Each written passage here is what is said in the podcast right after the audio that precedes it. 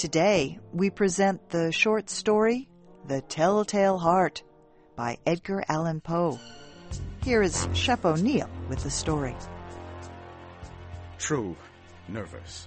Very, very nervous I had been, and am. But why will you say that I am mad?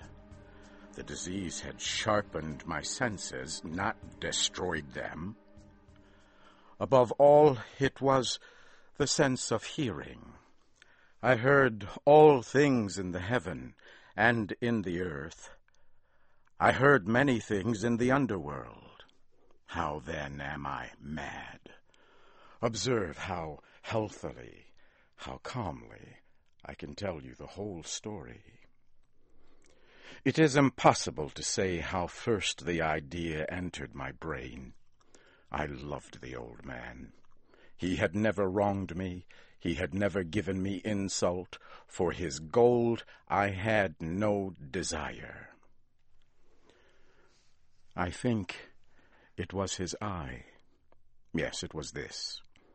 He had the eye of a bird, a vulture, a pale blue eye with a film over it. Whenever it fell on me, my blood ran cold, and so very slowly, I made up my mind to take the life of the old man and free myself of the eye forever. Now, this is the point. You think that I am mad. Madmen know nothing.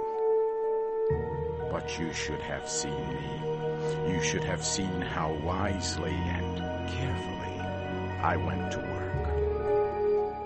I was never kinder to the old man than during the whole week before I killed him. And every night, late at night, I turned the lock of his door and opened it, oh, so gently. And then, when I had made an opening big enough for my head, I put in a dark lantern all closed, that no light shone out. And then I stuck in my head. I moved it slowly, very slowly, so that I might not interfere with the old man's sleep. And then, when my head was well in the room, I undid the lantern just so much that a single thin ray of light fell upon the vulture eye. And this I did for seven long nights, but I found the eye always closed. And so it was impossible to do the work, for it was not the old man who was a problem for me, but his evil eye. On the eighth night, I was more than usually careful in opening the door. I had my head in and was about to open the lantern when my finger slid on a piece of metal and made a noise. The old man sat up in bed, crying out, Who's there? I kept still and said nothing. I did not move a muscle for a whole hour. During that time, I did not hear him lie down. He was still sitting up in the bed, listening just as I have done, night after night. Then I heard a noise, and I knew it was the sound of human terror. It was the low sound that arises from the bottom of the soul. I know the sound well. Many a night, late at night, when all the world slept, it has welled up from deep within my own chest. I say I knew it well.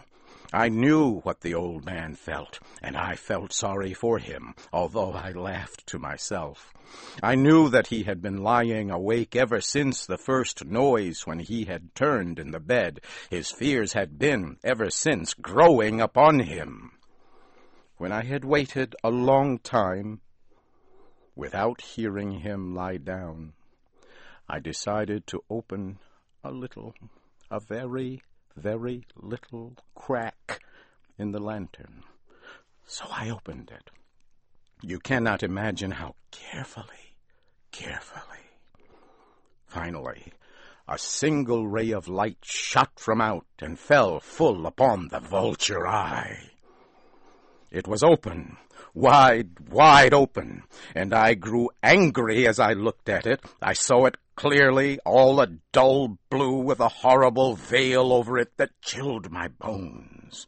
But I could see nothing else of the old man's face or person, for I had directed the light exactly upon the damned spot.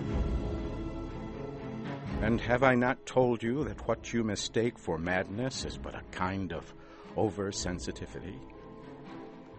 Now there came to my ears a low, dull, quick sound, such as a watch makes when inside a piece of cotton. I knew that sound well, too. It was the beating of the old man's heart. It increased my anger, but even yet I kept still. I hardly breathed. I held the lantern motionless. I attempted to keep the ray of light upon the eye, but the beating of the heart increased.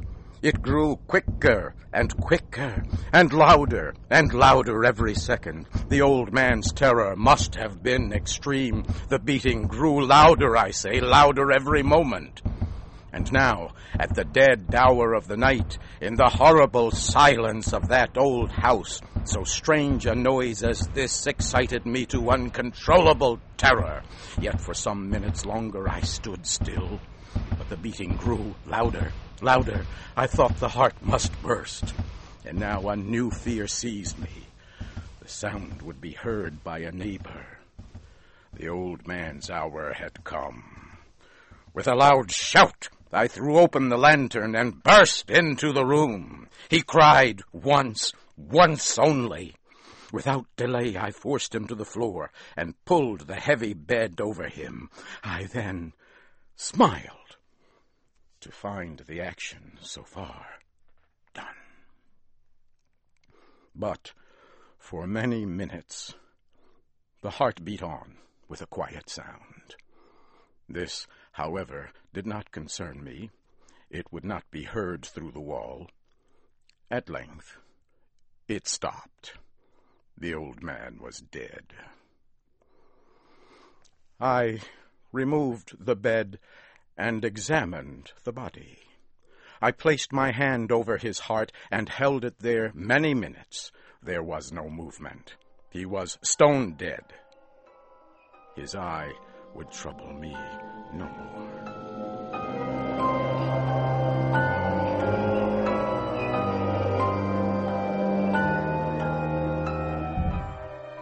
If still you think me mad, you will think so no longer when I describe the wise steps I took for hiding the body.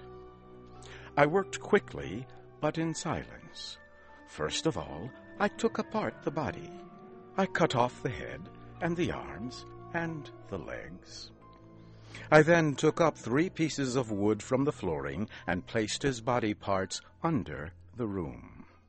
I then replaced the wooden board so well that no human eye, not even his, could have seen anything wrong.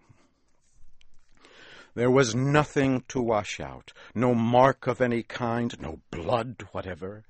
I had been too smart for that. A tub had caught all. when I had made an end of these labors, it was four o'clock in the morning. As a clock sounded the hour, there came a noise at the street door. I went down to open it with a light heart, for what had I now to fear? There entered three men, who said they were officers of the police.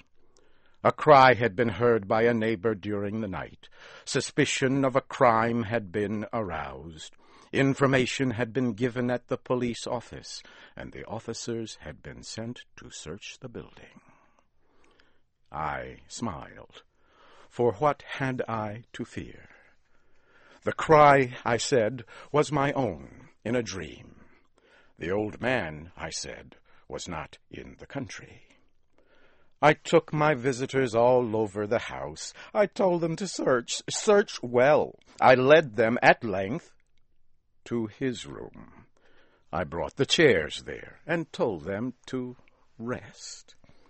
I placed my own seat upon the very place under which lay the body of the victim. The officers were satisfied. I was completely at ease. They sat, and while I answered happily, they talked of common things. But after a while I felt myself getting weak and wished them gone. My head hurt and I had ringing in my ears, but still they sat and talked. The ringing became more severe. I talked more freely to do away with the feeling, but it continued until at length I found that the noise was not within my ears. I talked more, and with a heightened voice, yet the sound increased, and what could I do? It was a low, dull, quick sound like a watch makes when inside a piece of cotton. I had trouble breathing, and yet the officers heard it not. I talked more quickly, more loudly, but the noise increased. I stood up and argued about silly things in a high voice and with violent hand movements, but the noise kept increasing. Why would they not be gone? I walked across the floor with heavy steps, as if excited to anger by the observations of the men. But the noise increased. What could I do? I swung my chair and moved it upon the floor. But the noise continually increased. It grew louder, louder, louder, and still the men talked pleasantly and smiled. Was it possible they heard not? No, no, they heard. They suspected. They knew. They were making a joke of my horror. This I thought, and this I think. But anything was better than this pain. I could bear those smiles no longer. I felt I must scream or die. And now, again, louder, louder, louder. Villains, I cried, pretend no more. I admit the deed tear up the floorboards. Here, here, it is the beating of his hideous heart.